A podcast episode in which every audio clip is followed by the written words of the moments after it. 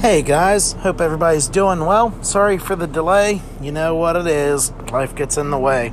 Had something I wanted to share with you today, and I can't say that I found this on my own. I read this on the Michael Berry show, but I wanted to share it with you because I think we're living at a time in history today where a lot of people are really up in arms, and there are a lot of people who are offended, who are personally, uh, they personally feel like they're being attacked for what they believe.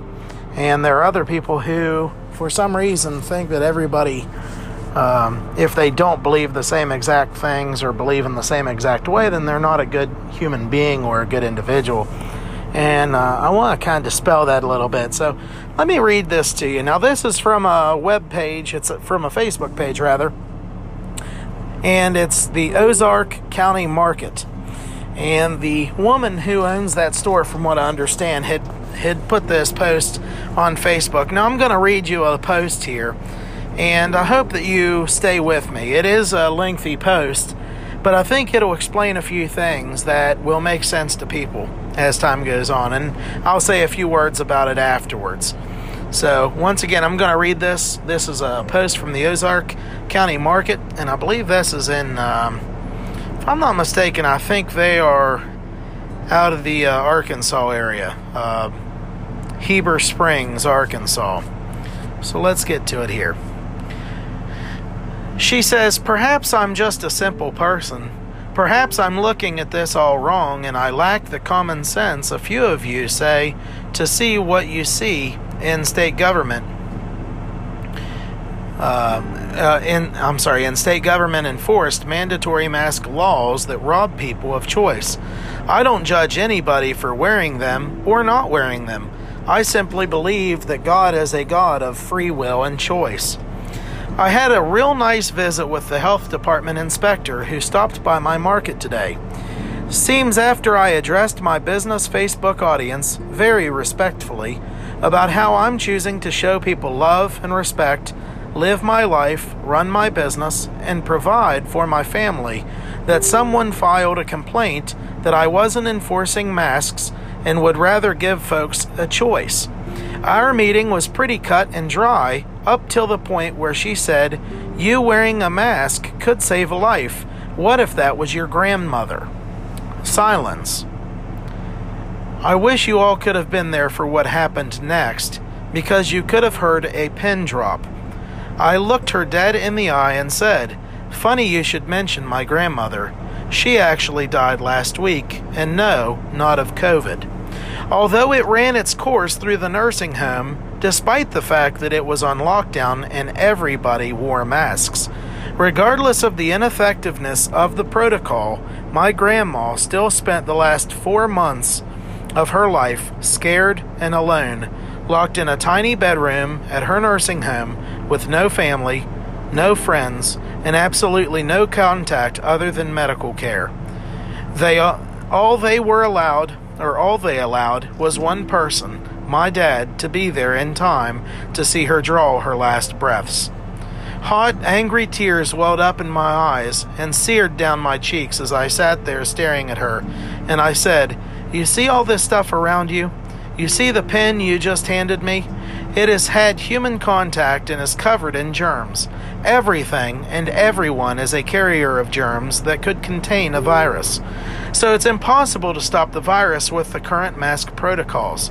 Sure, you can stop cough and sneeze droplets, but you cannot stop a virus with a piece of cloth covered in germs shoved in and out of your pockets, purses, and bags. But what you can stop is love. You can stop joy. You can completely eradicate hope which is what my grandma lost when she lost the will to live because she was forced to do life alone.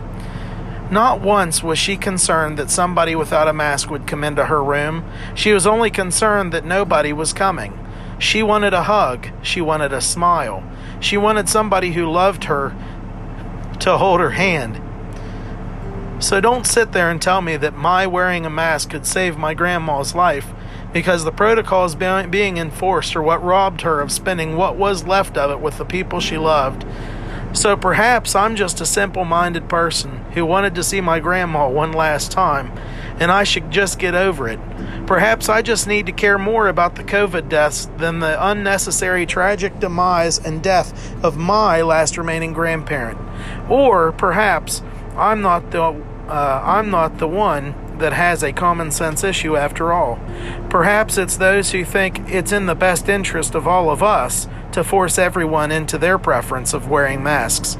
Even though everybody wore masks in my grandma's nursing home and the residents still got COVID because the masks didn't stop it. And even though my Uncle Dale just tested positive yesterday in his nursing home because the, ma- the masks didn't stop it. As stated before, I don't have a problem with those wearing and believing in masks. I don't judge you or treat you differently just because your opinion differs from mine. I wear a mask into every business that requires it because I respect the business owner's right to make a decision on their own property.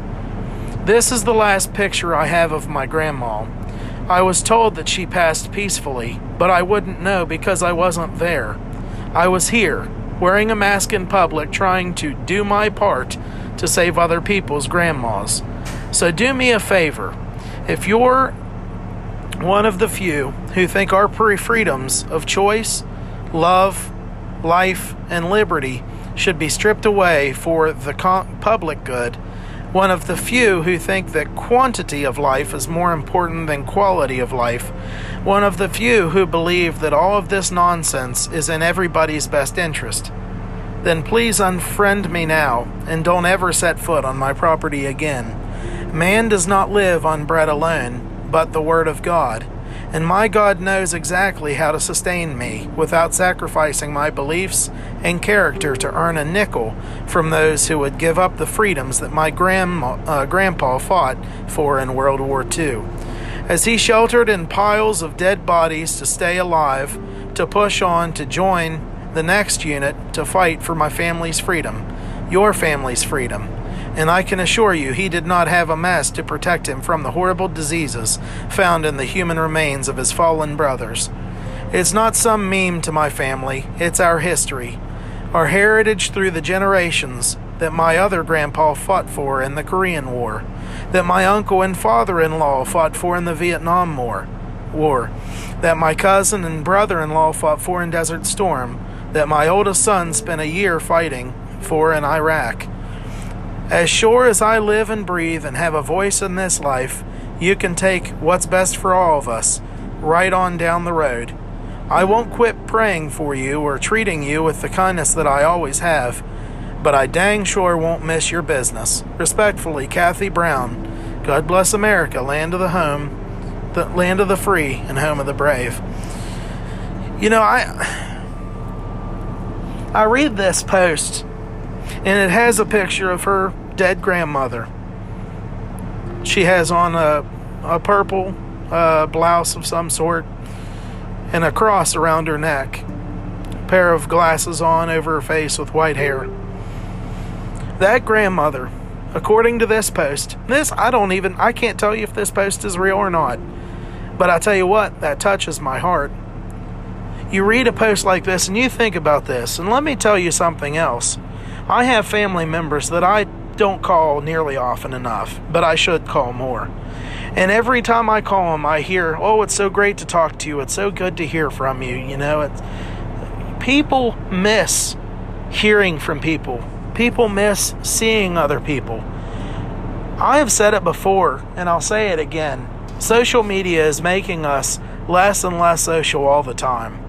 I have people who I considered friends, people I even go to church with, that have said things to me on Facebook that they would never say to me in person. They would never say those things to me in person, but they feel perfectly capable of ridiculing me or putting me down uh, behind my back or on, you know, through social media. And it's absurd. That's not how things should be. I'm willing to help anyone who needs help, and I'm willing to help those who need a hand up. You know, I'm willing to do that. I, I look forward to helping other people. I love to be of service to other people. But what I don't like is when people personally attack me and the ones that I love and those who believe the same way I do. You know, it seems like every day we're told, well, those people want the th- same things as you, they just want it in a different way. And I really don't know that they do. Sometimes I have to stop and wonder do these people really want the same things that I do? I look at my country, the country in which I love, a country that is full of men and women who fought and died for this nation. It's full of women who were injured, who gave uh, limbs and their eyesight and their hearing. They gave up all of these things that we take for granted every day of the week. And they did that because they didn't want this to become a socialist, communist nation. They didn't want us to be told by our government how we are to carry about our lives, how we're to go about our daily lives. They wanted freedom. Now, I know a lot of people are afraid of what freedom means. Freedom is scary. Freedom is a nice thing to have, but it is scary. When you're free to succeed, when you're free to go your own way and choose your own path, you're also free to fail. And that does scare people. I know there are a lot of people who don't open up businesses because they're afraid that they might fail. But the thing is, the, the thing of the matter is, you're not supposed to be afraid of the bad things that can happen. And I'll put it this way. Let me put my watch on charge here. I'm trying to get unloaded today, and I just uh, I heard this post earlier and I just wanted to bring it to you, but let me put it to you this way. For those of you who ride motorcycles or race motorcycles, four wheelers, whatever, if you look at a lot of these younger kids who are learning how to ride and they're learning how to jump motorcycles and go on motocross and supercross tracks, you look at people like like my childhood hero, and he's still my hero to this day, Travis Pastrana. You know, I don't know about you, but my mom and my dad always told me, well, you can't afford to get hurt. Don't get hurt. Don't go out and do this. Don't get hurt. So every time I'd go riding, what was on my mind? Well, I'm going to get hurt. I better slow down. I better back it down. And I'm convinced a lot of these pros never heard. Slow down. Don't worry. You know, be careful. You might get hurt. I'm convinced a lot of people never heard that. But you know what? They succeed because of that. You see, children aren't afraid of what could happen. Children aren't afraid of consequences. Now, I know in some aspects that's a good thing that we are afraid of what could happen. I think those of us with common sense know well enough to stay out of the middle of the road. There are people who obviously haven't learned that they shouldn't stand in the middle of intersections and interstates and highway routes. And those people sadly will learn in time that you don't do that.